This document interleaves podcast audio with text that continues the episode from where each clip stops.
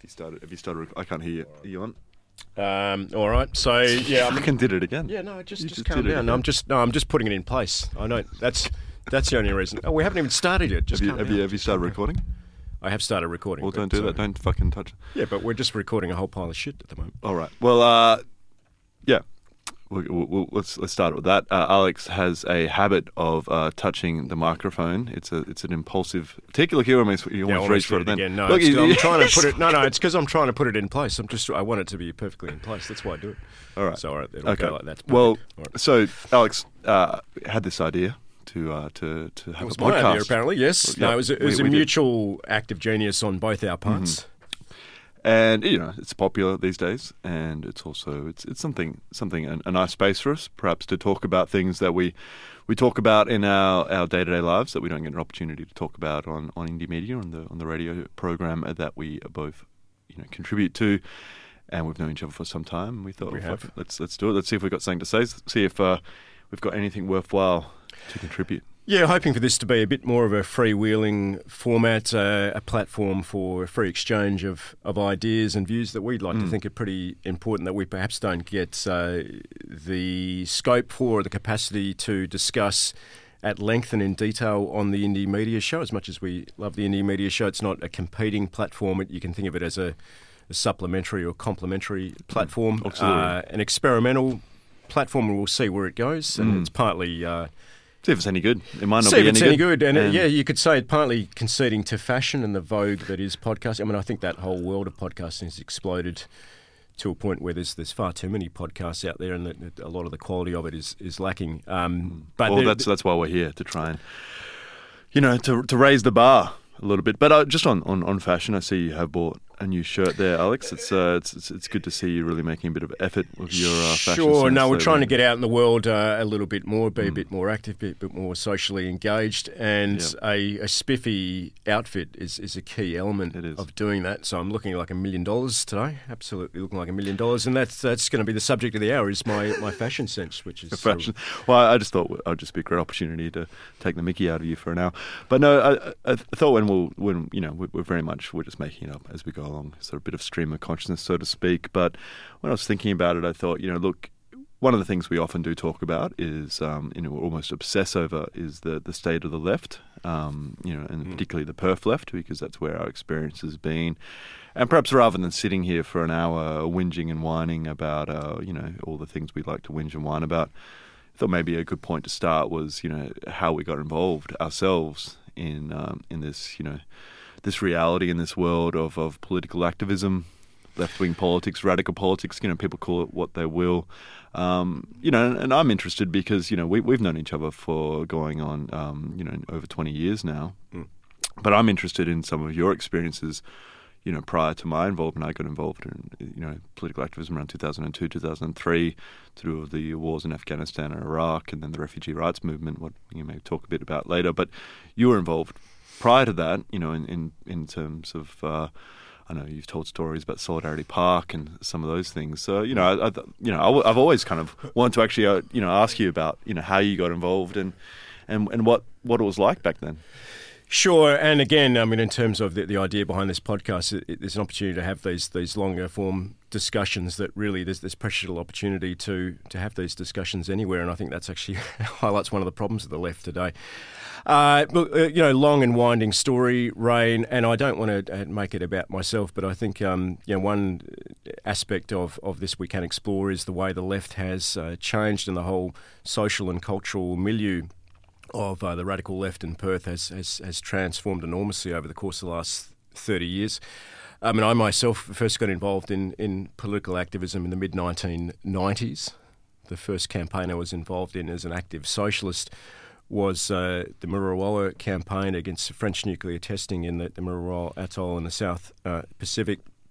And what's that was in July 1995 that there were rallies uh, uh, going on and I joined what was then known as the International Socialist Organisation. And rather but was that was that by chance, or were you you know were you that at was uni by, at that, the time? That was by chance. I was. I was You- still in high school at that Yeah. time, so I was uh, a couple of weeks shy of my 17th birthday, Hmm. July 15th. I think it was the 15th July 1995 was the exact date at a an anti-French nuclear testing rally, Mm-hmm. and happened across uh, a couple of comrades, um, Russell Miles and Tony Horn from the International Socialist Organisation, selling me their, their, a copy of Socialist Worker. I'd already had some familiarity with the International Socialist Group and the, their mother group in Britain, the Socialist Workers' Party. Decided to buy a paper.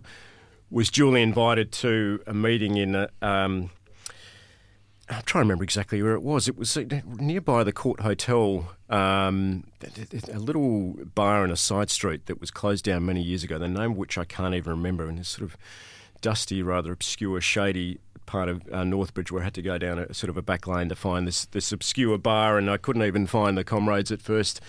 Uh, at the meeting time, but eventually I did find them, and and well, the rest is history in terms of my involvement in, in that particular socialist group for for seven years after that. But that's that's a whole story we could tell. But I mean, I think what what would be interesting for listeners is is the the whole, if you like, political universe and and the world of politics at that time in Perth in 1995. And one thing I would stress is how much more vibrant and multi-layered and multifaceted it was. So.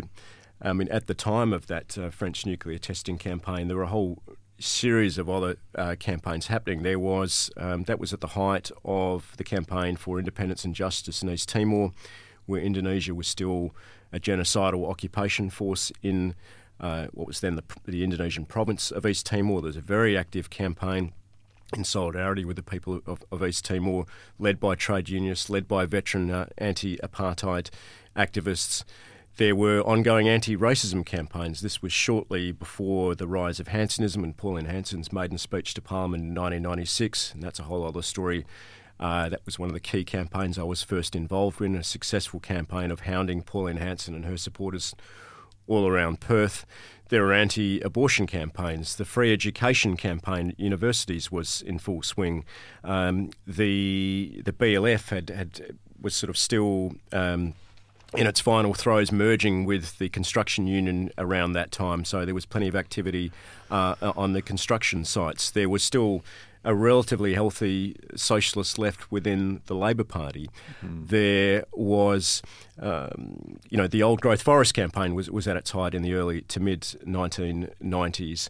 Um, you know, trade unions were still active there. I mean, I, I could go on in terms of yeah. you know, just giving a picture, I think, of, of just how much mm. healthier things mm. were, despite, I should say, the, the, the far left at that time as well. You have to remember on the negative side of the ledger, this is coming out of the Cold War, the collapse of the Soviet Union, and the collapse of a lot of those those groups and organisations that really, for better or worse, and in many cases worse, they were you know, the, the, the, they were orbiting around the sun that was the Soviet Union. It's probably the best way I could put it, mm. orbiting around the sun that was the Soviet Union. So, with the collapse of the old Soviet bloc in that 1989 to 91 period, it did set things politically into disarray. There was a lot of um, confusion and collapse and weakness of those socialist groups that had looked to the Soviet Union for inspiration.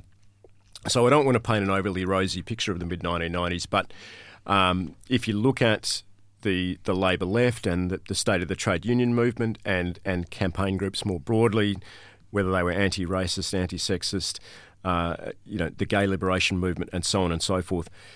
A whole sort of mosaic of um, groups and campaigns in a, in a kind of a, a social, you know, universe, if you like, that was that was a great deal healthier than it is now.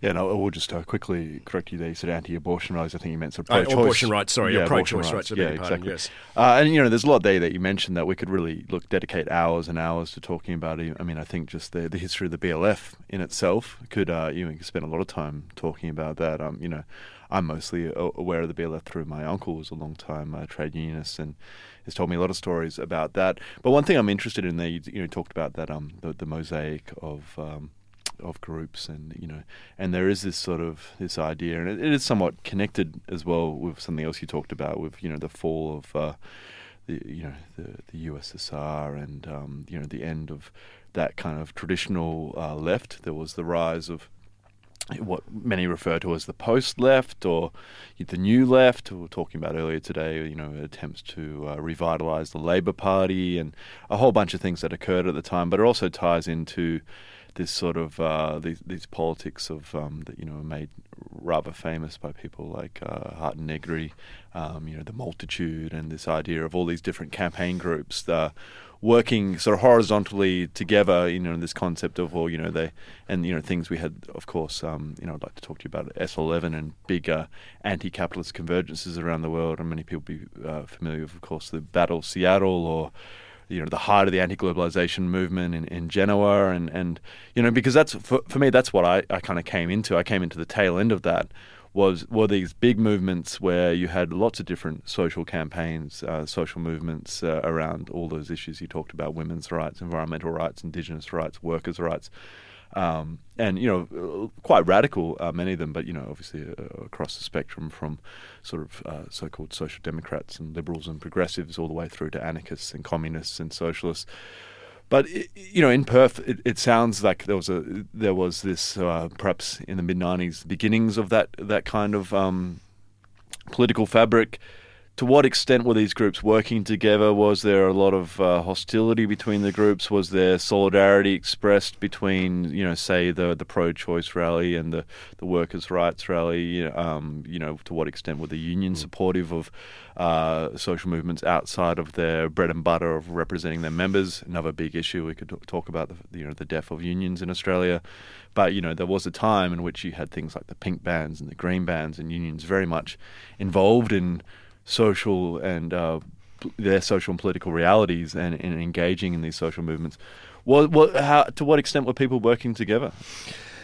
Yeah, it's a big, a big question, a very important question, Ray. And I, uh, one uh, aspect of my response would be to say that, that those divisions that we're all too familiar with uh, today uh, among certain sections of the left in terms of what uh, campaigns we prioritise over others, uh, what strategic aims and objectives we prioritise over others, all those divisions were there. So um, a term that's that's not so often used these days is single issue campaigning.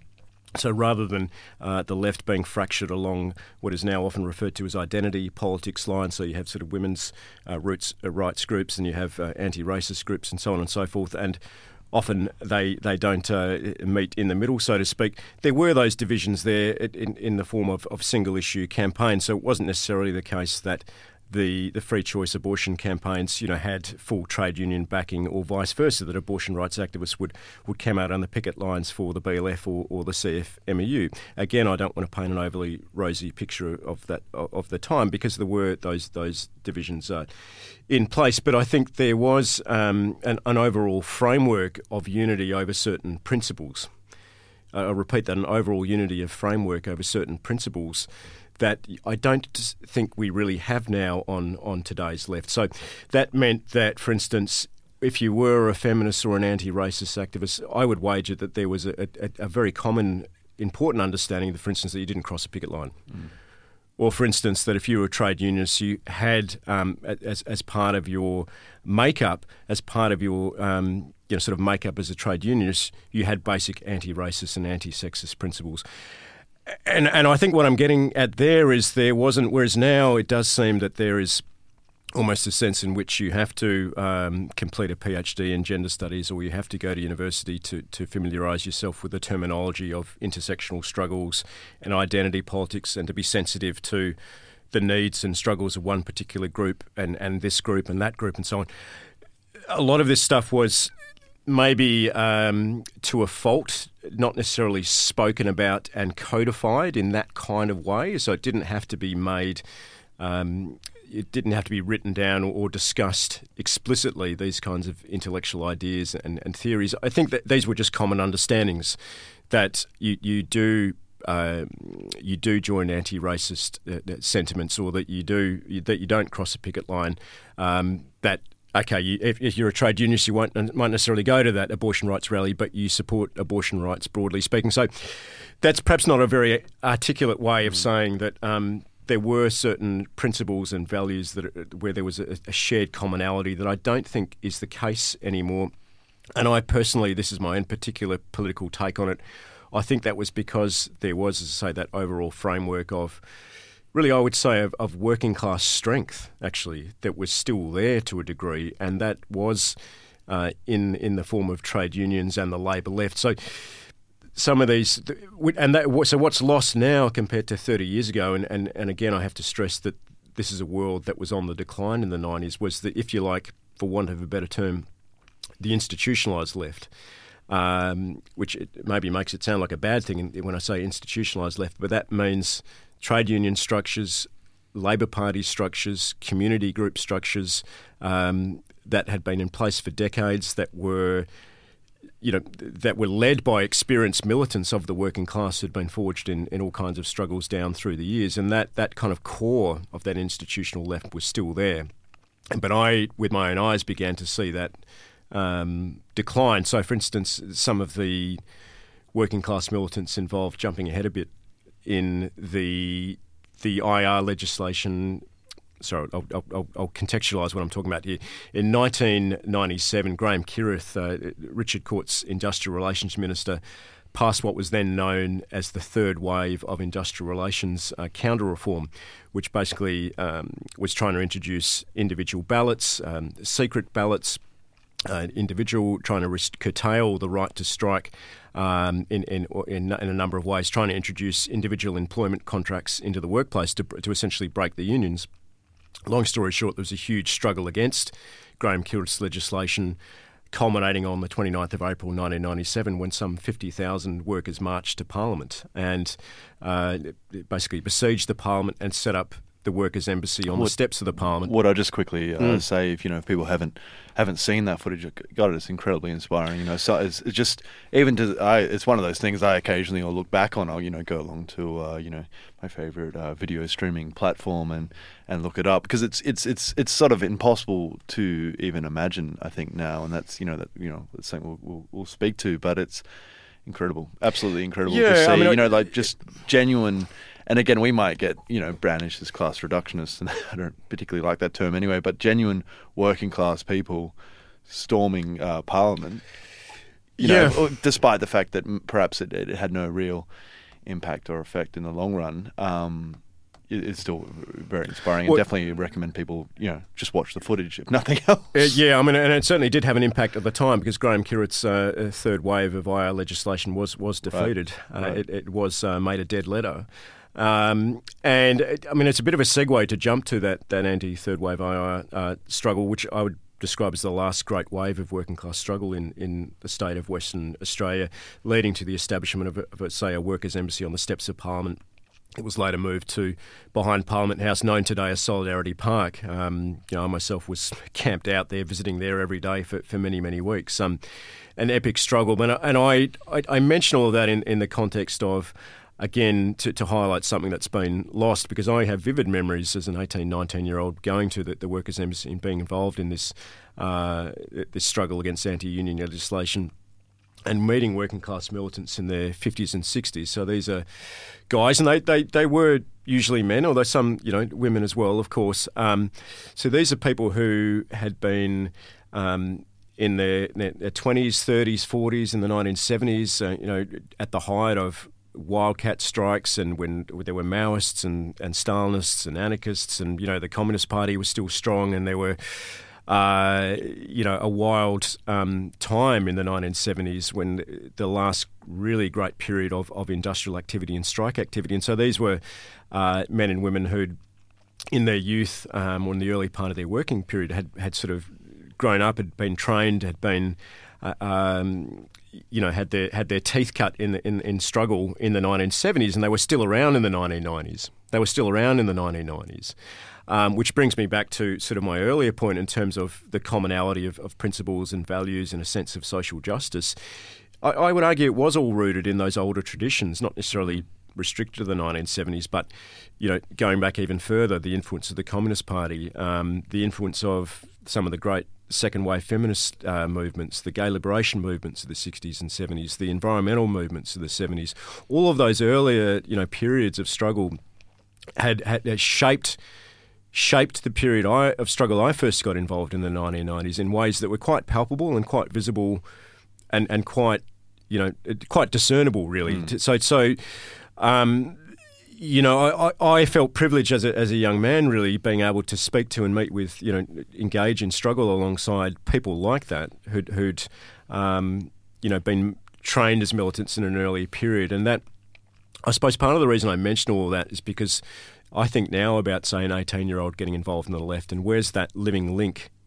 Where's that living link with the historical memory and knowledge of the that, class? There's not that intergenerational uh, knowledge so much, and Mm. that's an you know an important thing to discuss. I mean, something else that, that I do want to touch on. Also, you know, conscious of that we want to don't want to. Um, you know, we want to keep things a little bit light as well.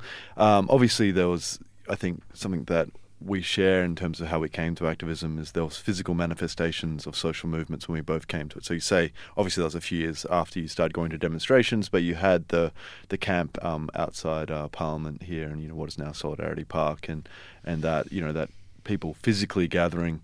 Um, and you know, for me, it was uh, getting involved in the anti-war movement, and we had the peace embassy opposite the U.S. embassy uh, down there during at the sort of the beginning of the big demonstrations against the war in Iraq. Very different manifestations, and you know, like of course, uh, by that stage, we're talking about 2003. Obviously, there was you know the, the left had uh, suffered greatly as well, and you know there was it was probably perhaps more you know th- those that embassy there was very much run by students by a group that were both involved in Youth and Students Against War. There was maybe you know the left wasn't as healthy, but there were these big manifestations. Um, you know that as I'm sure many people listening, you'd hope that actually attended some of the big uh, you know in, you know the Palm Sunday rally. Where we had uh, what twenty thousand people, twenty thousand people, Around twenty thousand, Yeah. maybe more. Yep. And and then you you know you also had the the, the peace embassy there, but it, you know it was also uh, there was the and I think this also speaks to a, a thing I, I like about physical manifestation and, and physical space. There was there was madness, and it was you know uh, was something for me. It was so exciting to uh, to get involved in something where there's a bunch of people camping out opposite the U.S. Em- embassy, you know, right there in the middle of the city, uh, surrounded by you know sort of the you know the the suits and ties of, of the business district, and then you know that you got the the, the fellow that had uh, stolen the bus. I don't know if you remember him. Yes. Um, and you know would sort of drive around, and he eventually got he got caught, you know drive got drive around going to various karaoke bars and just running amok. I he do eventually got remember him. He, he got caught for uh, stealing. Was not only had he stolen the bus, he'd also was stealing fuel from the transport. Yeah, depot. I mean, that's, we, But- we don't we don't but- want to indulge the listener, whoever ends up listening to this podcast, uh, with too many personal stories, I guess. No, but I mean, Ray I and think that's- we met some colourful characters. But I that think time. that's what's uh, what's interesting because I, Yeah. I think you know, and I'll, I'll draw a, a you know a sort of um, the, the political argument around this is that physical manifestation is something that's lacking now, Mm. and you know, you, we, you know, you know how much um, my you know my favorite bugbear is sort of critiquing uh, platform capitalism or social media, but we live in a hyper individualized world now where a lot of time people don't get an opportunity to to sort of to gather together and to work things out. And that's that's sort of part of it. It speaks to you know how you're saying that now you almost need a you know a, post uh, doctorate degree in order to understand a lot of the, the language and the terminology that's um you know surrounds the the cultural and social realities of the left. But at the time, it was very much, even when I got involved, is that, you know people working together and through struggle, through working together, uh, issues of, of racism and sexism and other forms of prejudice are worked out because people, you know, I, I remember many many examples of it. That you know, I remember like a, a good old friend uh, Roger. You know, what a what a great character. This guy that if you saw him on the street and he's, he's stubby hoodie shorts and he's he's singlet and sometimes with his um you know uh, the carton of export over his That's shoulder right, and his, yep. his mullet and you, you'd see him and you know in that stereotypical uh, lens now you think oh look this guy's a you know quote unquote bogan and yet the man spoke fluent French. spoke fluent Spoke French, fluent was one of the great politics. great activist, great anarchist. Uh, you know, was always there with his, uh, his black Eureka flag on the front line. Uh, militant, anti-sexist, anti-racist. Uh, you know, pro Mm. Yeah. uh, gay rights. Fucking absolute gem of a man. Uh, but you know, he is someone that was, in a way, I would, I would argue, someone like Roger was born out of struggle, born out of engaging with people in, in the physical realities, and we don't get that opportunity so much anymore. And so, yeah, I, I mean, I look, I guess going back again, sorry, jumping forward No, a no. bit there, but going back to to that time, you know, if you have any sort of particular, you know, stories and experiences of, of you know, because in a, in a sense, what you're saying, you know, despite obviously you have a you know a significant theoretical knowledge, your politics would have come from, uh, you know, these experiences of you know camping out in you know what is now known as Solidarity Park. Um, you know, were there, were there any sort of moments or any sort of stories that come to mind that you know just you know maybe speak to the the excitement and the exhilaration of being a part of something like well, that? Well, I mean, one of, there's there's many different aspects to that, of course, Ryan. Again, you know, you're raising a number of important questions, but uh, one of the things that comes to mind is that it's it's a two way street in terms of uh, earning people's uh, political respect and actually building uh, bonds of solidarity with people. And I'm going to say something uh, quite controversial here, and you can you can take it or leave it. I think one of the differences now is there was an expectation or a whole series of preconditions and demands that a lot of activists will place on other people before they work with them, which is the exact opposite of the approach that was taken by the left uh, in the 1990s and around the turn of the, the, millennium. What do I mean by that?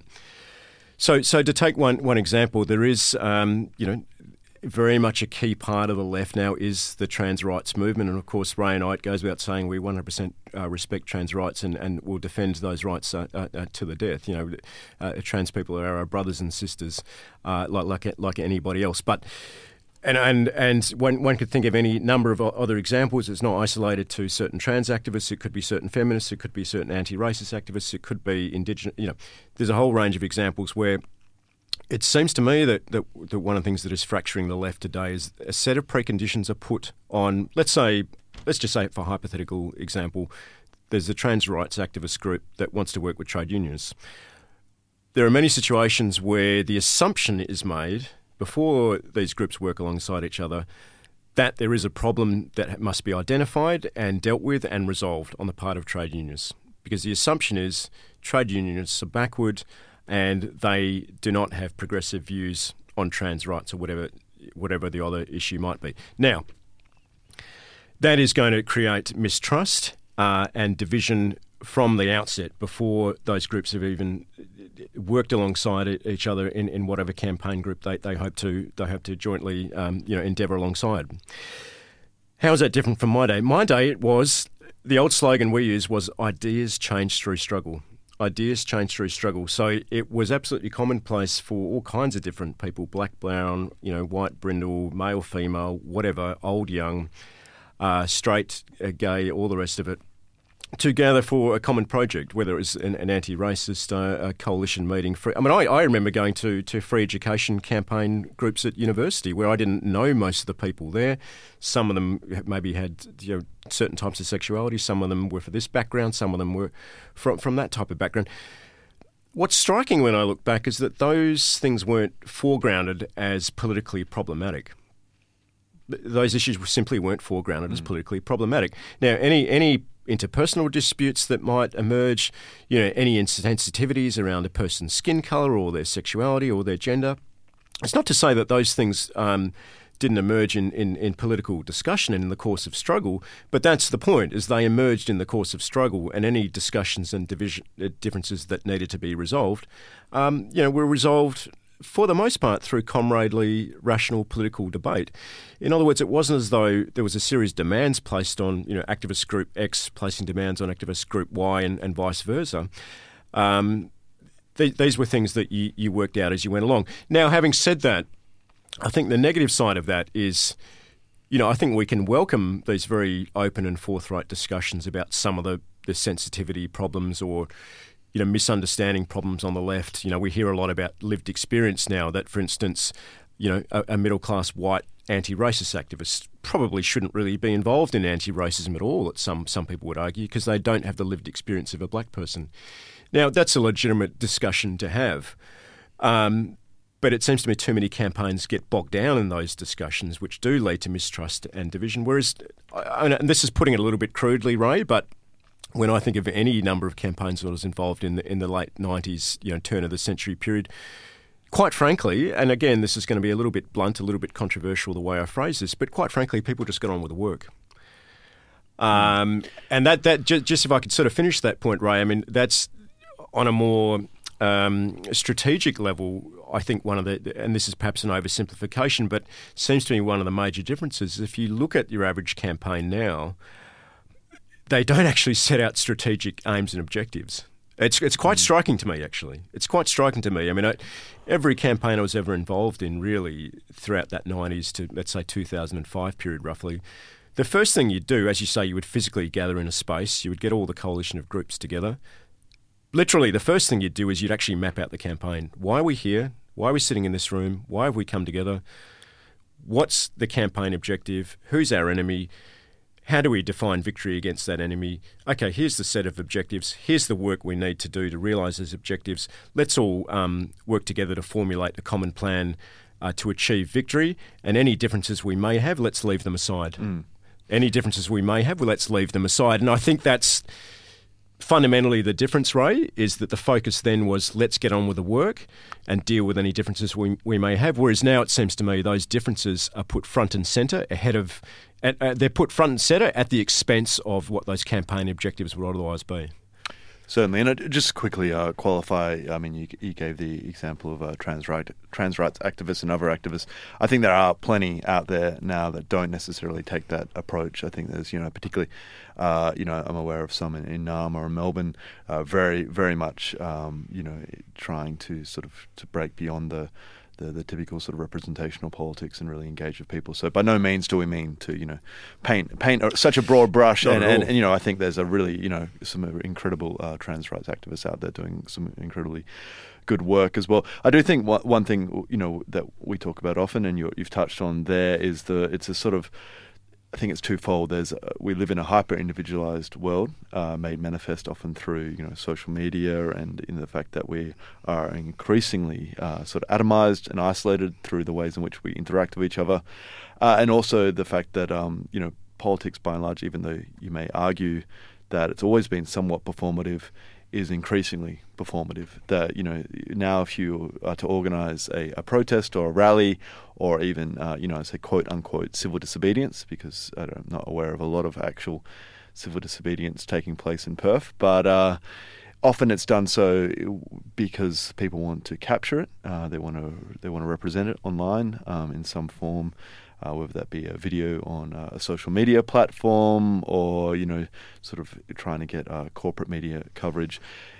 The I guess getting media seems to be whatever that media is seems to be the primary concern of most uh, modern day activists, not just here but the world over, really. With some you know notable examples, you know people even interviewed on the radio show, and people we I, I personally always try and preference you know those engaged in direct action or, or in struggle that has, as we said, clear uh, material outcomes or object, ob- objectives. But I think you know, and you know, we can not to pick on anyone, but you can look at sort of you know movements like Extinction Rebellion. Um, or even, you know, we were sort of commenting earlier that there was recently a student strike for climate, and you know, it's it's sort of very much um, fallen by the wayside. And it's not even a critique of these people; it's just the culture in which those organisers live in. Is things are very performative now, and uh, you know I, I, find it personally as, as, someone who you know uh, been involved in uh, direct action campaigns for environmentalism or involved in the anti-war movement, the refugee rights movement, uh, when there were you know we had convergences at detention centres, and there was a real, mm. you know, we had real material material outcomes and objectives to you know to end mandatory detention, to to shut down off- offshore processing, to to go to the camps and to try and physically break people out. And you know, and, and people, you know, our, our friends were involved in that in the incredible demonstrations in Woomera. Now it, it appears that there is this this idea that, oh, what do we do? We we create spectacle, and you know, perhaps a good point and um, or a good time to mention, you know, this this concept of hyperrealism and mm. simulacra and mm. um, you know Baudrillard's concept that people, in a way, it's like they they organize a demonstration or a civil disobedience, and they sort of, in a way, mimic a lot of the, the symbols that make up a protest. You have your signs, you have your speeches, you, you block the road, but it's mimicry without substance. It's, you know, as, as Baudrillard would say the, of the hyperreal, it's, it's a copy of a copy of a copy to the extent where mm. the actual, okay, so what do we want to do? What do, and I mean, and, and I mean, granted, when you're addressing an issue such as a climate change or the climate catastrophe, it is quite difficult to know what to do because that is, in many ways, an existential threat. But it's like, okay, we're going to block a road because we want the government to take action on climate change. Okay, so we're going to sit down on the road and, and people are going to get carted off and, and arrested, and we're going to get some good footage of it, and you know we're going to we're going to make you know the corporate media, and we're going to make make a couple of videos, and hopefully they'll go viral. To what to what end? So we'll have another demonstration in, in a month's time, and more people will come, and we'll repeat it. And so we rinse and repeat, and it's and it's a bit disturbing. And I, and I, I think of one particular moment. And I look, I, I would also like to preface this. I have a lot of respect for a lot of Extinction Rebellion activists, and I think it's not of necessarily, um, you know, of their of their choosing. Um, it's just the culture in which they live that they do this. But I remember, uh, you know, sort of being being in the city, not and kind of pretty much happening upon an Extinction Rebellion action, and there was a, a group of people uh, in an intersection down there on uh, St George's Terrace, and they were blocking the road, and they, was, they were just sitting there and allowing themselves to be carried off. And as they've been carried off, the, the crowd was chanting, uh, "Thank you for your sacrifice." Mm. Well, you know, has a whole bunch of sort of strange uh, religious sort of cult, um, you know, uh, sort of um, meanings perhaps, or. Mm uh, but it, was kind of disturbing because you think, what what is the point? What is the point? Is what what what are we achieving here? You know, look, I'm all for it. I, you know, I'm, in, I'm you know, in terms of uh, environmental politics and, and, climate change, I'm, I'm probably even more more to the left and more radical than you on the, on those issues, Alex. I'm, I'm 100. percent You know, I think we should shut down all fossil fuels. You know, in in a, in a you know sensible fashion, but. It's just difficult to know what what the direction is, what the organization is, what the, the purpose is of these movements. And I think it's because we are so very much captured by the hyperreal, by corporate social media, by we're all atomized as individuals. We're not really working together and struggle, we're, we're gathering for performance. Yeah, and I think part of what you, I mean, there's a lot there, by the way, right? There's you know, very useful stuff. And I think part of what you're talking about there comes back to my point about the, the lack of clarity with why we're doing what we're doing. So you do have to start, I'm sorry, it sounds kind of boring and formulaic, uh, a campaign strategy, uh, aims, and objectives. And Extinction Rebellion, uh, you could argue to their credit, they have a, set of very clear uh, objectives, one of which uh, is, is to um, get the politics out of, the, out of climate change, by the way, and to have basically a, a, a, a meritocratic um, technocracy to, to rule over us. So anyway, that's I'm going off, off, off tangent there, but their, their politics are, are not great. But I mean, one of their demands is quite clear as well: net zero emissions by 2025, and to be slightly provocative about it for a moment, you're going to have to do a great deal more than having you know, a few people um, flopping on, on the road and getting arrested uh, to achieve net zero emissions by 2025, which is now only uh, two years away. And, and I actually, I, I mean, I'll highlight that particular demand, one of a set of you know famous demands by Extinction Rebellion, because I, in the particular case of Extinction Rebellion, I wonder how serious the whole thing is, and I wonder whether uh, putting forward such outlandish demands and, and, and adopting such, frankly, outlandish tactics and you know, deliberately getting arrested and occupying uh, city centres in ways that are often quite spectacular and dramatic when they first emerged on the scene in London and shut down uh, major uh, city thoroughfares.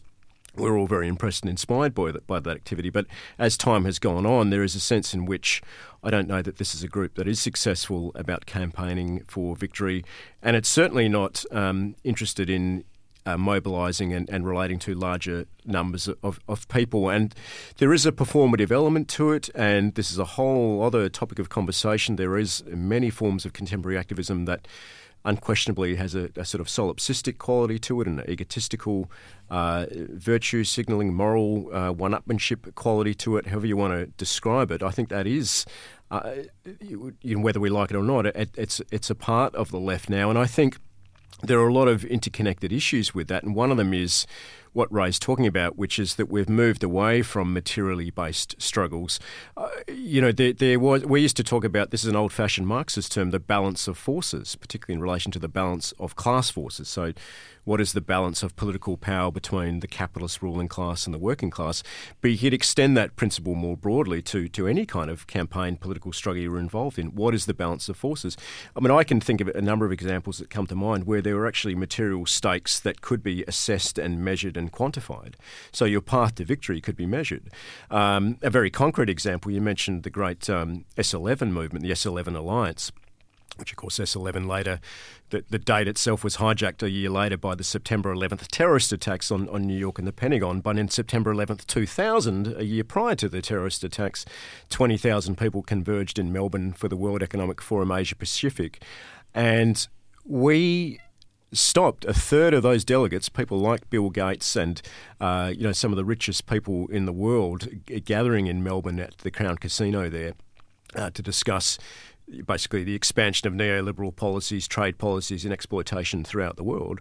We stopped a third of those uh, rich and powerful delegates getting into Crown Casino mm. that first morning on Monday, uh, uh, September 11, 2000. Uh, no, no, no, no, no, I'm going to just yeah. quickly interrupt you there, Alex, before you. Um, I know you you know have a, a, a point to mm. make, but I, I think you know, and I think we can talk, we can return to S11 at some point as well. But I just, I just want to know what it was like. What was it? Sure. What was it like being a part of it? Because I, I kind of feel, I feel, you know, I, you know, I've, I've got to experience some incredible things. I got to go out to Baxter Detention Center and participate in some of those demonstrations. I've got to do, you know, lots of little fucking covert things involving refugees or environmental uh, blockading and um, you know, I, I, was just thinking as you were talking then, perhaps the only contemporary example of a really uh, healthy campaign I can think of in recent times was the uh, Roe 8, Roe 9 campaign that I was involved in. That's a totally different mm-hmm. subject, but I've often thought, you know, because it was obviously uh, just a, a, few years prior to me being involved in, in political activism, I've often thought, God, I wish I was at S11. Yeah, I mean, it's well, fantastic. Yeah, yeah, just you know, talk yeah. us through, like you know, sure. give us give us paint a paint a picture of, of what yeah. it was like, you know, like personally for you, like you know, uh, there was the actual blockade of, of the venue. You know, no, it's fantastic. Look, it was it was a very inspiring time, and I mean, I, I don't want to make this all all about me because I think it's important. Well, we're doing a yeah, podcast. no, sure. I mean, I, we're I mean, talking sure. to people. I mean, I'm, I'm happy to I'm happy to talk about my own experiences, but I, have always um, even just in, when I reflect on my own life, I think about it in, in terms of the, the, wider historical context. No, but I appreciate the, the question, Ray, and it was it was extremely inspiring. And this, um, in terms of that wider historical context, it was at the height of the anti-capitalist movement. You mentioned the Battle of Seattle earlier, November '99, when uh, there, were, there was street battles with uh, the World Trade Organization was it was gathering there in Seattle. Uh, it, it, culminated in Genoa in the in the European Social Forum meeting in Florence that later led to the growth of the anti-Iraq war movement. But and, and the local manifestation of that anti-capitalist movement, the, the peak of it was the S11 uh, movement. It was months of m- organising meetings and all kinds of wild and wonderful and creative people. I mean, this was you want to talk about a flowering and the uni- unity of the left, the kind of unification of the left that we don't see these days. I mean, you know, I have wonderful, vivid memories. We used to have organising meetings at City Farm. We'd get 40, 50, 60 people, including members of the state security unit coming along. um, I remember one state security officer at one of these meetings, he was introduced himself as an earthling. He said, My name's Mark, I'm an earthling. Sure. Well, that's that's an interesting way to kind they of. Do. Uh, they yeah, do often. Um, we, we had one in uh, the the Baxter convergence, and look, I feel terrible. I'm not going to say his name because still to this day, I'm not entirely sure. I don't, I don't know if you remember that the the fellow he wore the uh, the Buddhist beads around his neck, and uh, yeah. and he was a you know he was one of these um, you know self development types, and I feel kind of feel a little bit bad because we never really had it confirmed. But I remember we were at you know the, the big this is 2003 back yes, to back convergence. convergence yeah, what was yeah. uh, again, you know, I, one of the one of my great experiences of being out in, in the desert in, in, in, South Australia at the Baxter Immigration Detention Centre. What just to quickly uh, paint mm. a picture for listeners, mm. you know, this is a was one of the most horrific detention centres that where the detainees um, couldn't even see outside; they could only see the sky. There was no, you know, they're in the middle of the desert and very hot, difficult conditions. You know, Dude. we're talking uh, sort of uh, from vague memory, it's north of Port Augusta. Yes, that's um, right. And you know, surrounded by uh, multiple uh, fences, razor wire, electric fences, this kind of thing. Because this was sort of post Woomera, so Baxter mm. was the government's answer to the Woomera breakout. It's like, look, we're going to create this, uh, basically a maximum security prison. What was you know for me as well, experientially. Uh, talk about lived experience, that kind of mm. thing. But mm. seeing that detention centre sure. I mean, look, you know, if I'm perfectly honest, I kind of got involved in activism because I just thought it, I already had the, the politics, but the actual activism. Yeah, I thought this is exciting. The, the adventure, of, of course. Yeah, I'm still, yeah. still, you know, yeah, still I mean, somewhat honestly yeah. part of that. But but actually seeing it, the reality of the absolute Yep. you know, bar- barbarity, the the bar- sorry, barbarism, and the, mm. the horrific nature of how we treat refugees well, and still th- treat refugees yeah. in this country. I, I, look, I think this, was was, yeah. was, you know was made manifest, and but but you know but I was going to say that the actual mm. the convergence was um, incredible. We were we were talking about uh, undercover cops, but this fella um, who I won't name. Partly because I probably uh, would, would forget his name and get it wrong, and and, and, and know, uh, so you know probably uh, what's the word? Yeah, but uh, he uh, essentially this guy who, who travelled with us on the bus. Uh, was one of those kind of uh, yeah, earthling yogi Mm. types, and he would every morning he would go and chat to the cops, and you know sort of almost report a in. He'd- he'd, Oh, he'd report in, to be quite and we said to him, them. "Oh, Yeah, you, what are you doing?" He's like, "Oh, we just like just wanted to get their side of things. Yeah, just yeah. want to get just go and have a fucking cup of tea with them in the morning and just get their side of things."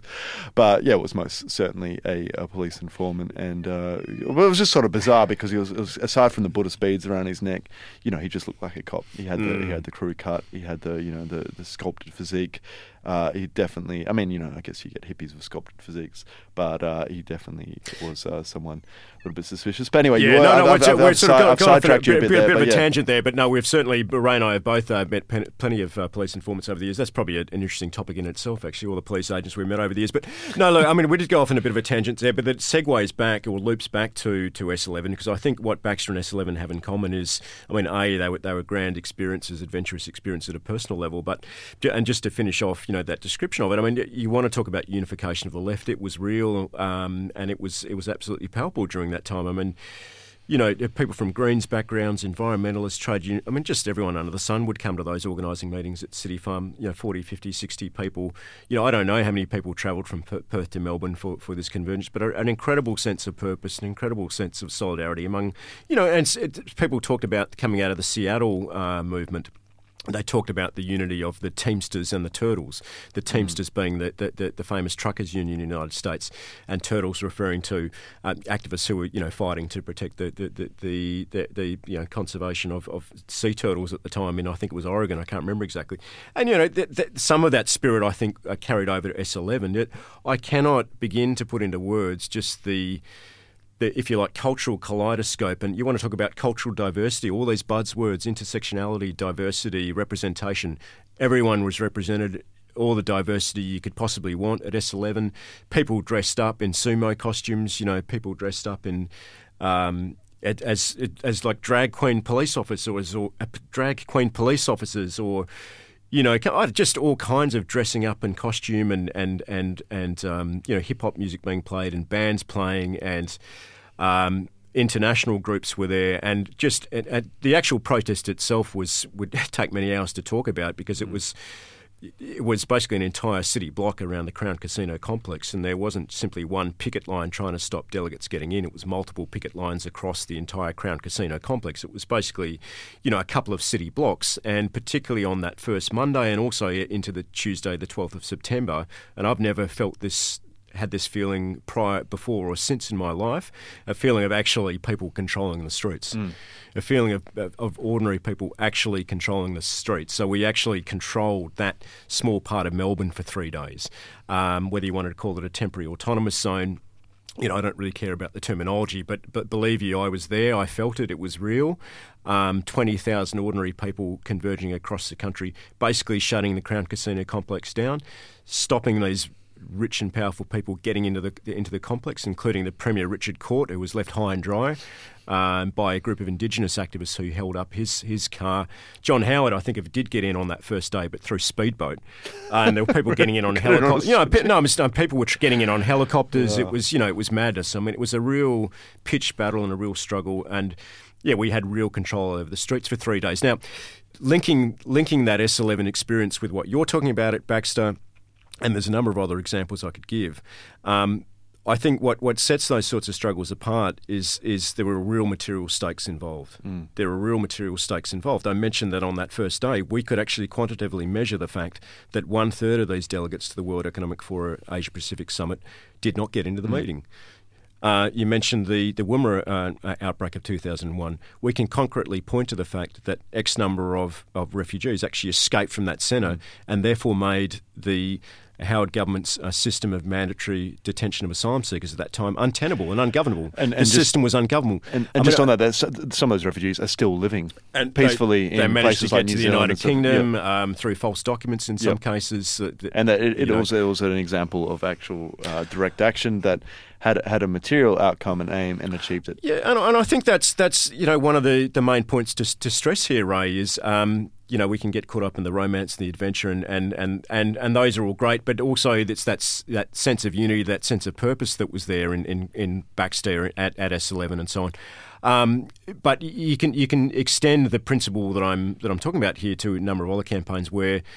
And I'm probably repeating myself here, but that, that it strikes me as one of the key differences. those objectives were, first of all, properly mapped out, and then they were assessed, and they were measured, and they were quantified. Whereas now, getting back to you, what you were saying earlier, one has to question what all that that the, the social media focus is about. So a, a, really obvious example is not just Extinction Rebellion per se, but the climate change movement generally. Um, you know, you mentioned that the school strike. I, I, wonder what direction it's going in because there seems to be a total lack of strategic direction.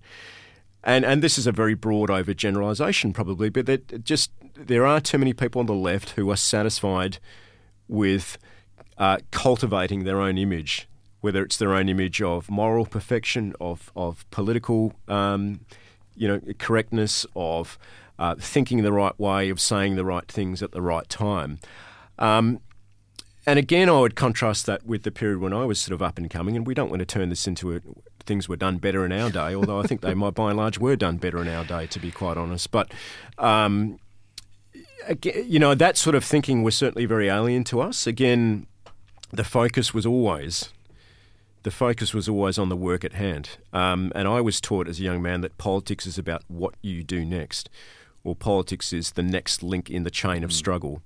Um, you, you, you take yourself seriously, um, but you probably don't take your own needs that seriously because, frankly, and I don't care how old fashioned uh, this sounds, you sacrifice the needs of yourself as an individual for, for the greater good. That is just. Mm as hackneyed and as old fashioned as that sounds, that's the way I was brought up as, as a young socialist. And that was the way I was, was taught. And that's my attitude to this day is, and again, I'm being controversial, is that if we want to talk about people's feelings and sensitivities, I'm all for that discussion. I truly am all for those discussion. But frankly, if those discussions get in the way of, let's say, freeing asylum seekers, let's say, stopping rich delegates getting into into a hotel complex, let's say, um, you know, preventing scabs from crossing the picket line. Sorry, preventing scabs from crossing the picket line is more important than your individual feelings and sensitivities. And that, that's, a, that's a one way of summarising, I think, the, the, the, generational differences we're talking about. And it's not to say that uh, you know in this if, if we continue this podcast uh, after you know if, if, we're still alive after this issue no um, you know, I think you know feelings and, and emotions are, are still important, and it's still you know we, we do things also for ourselves, and we have touched on that as well, and the fact that those experiences were exhilarating and empowering, and you know it, it's sort of it is part of it, and I think it's okay with accepting, and we might differ on this, we might accept it's okay to be involved in, in struggles and, and movements in part for yourself as well. But I, I did just uh, there's a couple of things I was thinking of then. We've probably um, you know we've been rambling for for some time now, but uh, there's a couple of things that I just wanted to mention in the fact that. Uh, well, two things. One, that you know, uh, from S11, seven years later, we had the APEC uh, summit that I don't, you know, I think myself and a, and a couple of other comrades went along to. I don't think you actually came along mm. to, to APEC in Sydney, and what uh, sort of night and day differences. And I, and I and I do want to point out because you know it would be quite easy to sit here and, and, and blame um, liberals for everything, but I think there's there's a couple of things that uh, that that APEC um, experience of being at that convergence, and if, you know if people are, are, too young to, to remember or just or just missed it at the time, perhaps uh, was made most famous probably by the the, the chaser, um, you know, getting mm. the, the, limousine into the controlled zone, dressing up as dressing Osama, bin, Laden. bin Laden. Yep. For me, the thing that sticks out about that there was at the last minute the police had changed the route of the march. And uh, we had a we had a mass meeting. Some 500 people attended this meeting, as to whether or not we were going to accept this changed route that would not take us uh, close to the you know the actual because um, you know the entire city was sort of locked down into different zones, mm-hmm. and we'd initially intended to march towards where the actual conference was uh, taking place. Last minute, the police had changed the route, and there was a there was a meeting called to discuss whether we are going to challenge this or not. Uh, remarkably, uh, you know, and it was very much struck down the middle between uh, groups such as the, the DSP or DST, mm. as they'll call it at the time, uh, saying, no, we should just go along with what the police are saying, and then groups such as uh, Solidarity that I was in at the time, and uh, Anarchists and Autonomous and so forth, saying, no, we have to challenge the police you know, we we uh, we at that meeting we won the vote. We said we're going to challenge the police line. We're going to you know make a make a stand, sit down, and um, you know sort of refuse to um, to accept the, the changing of this march. Well, you know, would have been in part a symbolic action, but still an important action considering how much people's civil rights had been impacted on during the APEC conference.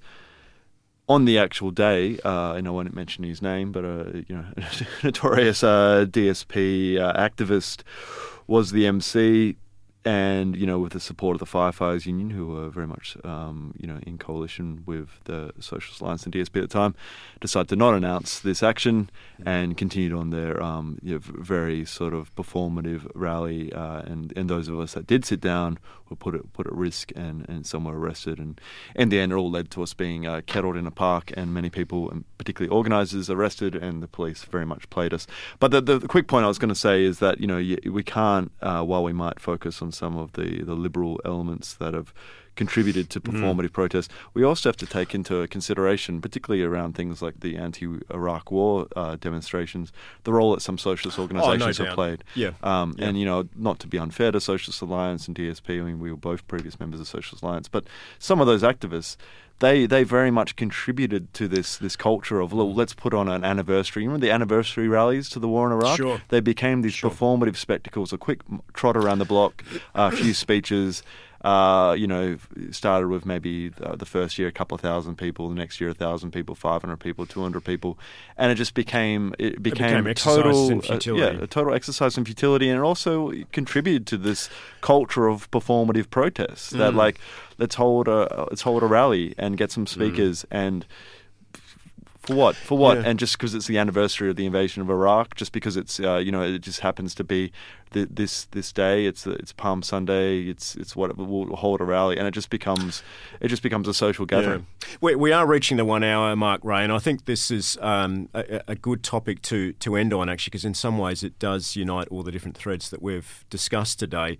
Um, we, have spent a good deal of time, or I've certainly spent a good deal of time um, highlighting some of the, the strengths uh, of the left in, in Perth in the 1990s around the turn of the millennium. And you, have now um, you know, brought up some, some of the weaknesses, which I think is a good point to end on. And I think it actually connects with some of what we've talked about as well in terms of those new forms of struggle, whether we want to dismiss them as performative or otherwise, that we have to actually um, give encouragement to and, and be fair to, to young comrades, let's say people between the age of 18 and 24 or 29 now, who who do spend a lot of time um, d- distributing memes on Facebook and, and GIFs uh, and, and posting rally photos on Instagram and using whatever newfangled technology, much of which I've never even heard of. Now, we can be derisive and dismissive of those of those tactics that it is performative and that it's indulgent and that it lacks strategic focus, but I think what you've just brought up is is a reminder that actually a lot of the, the, those new forms of activism are not just products of, of new forms of technology,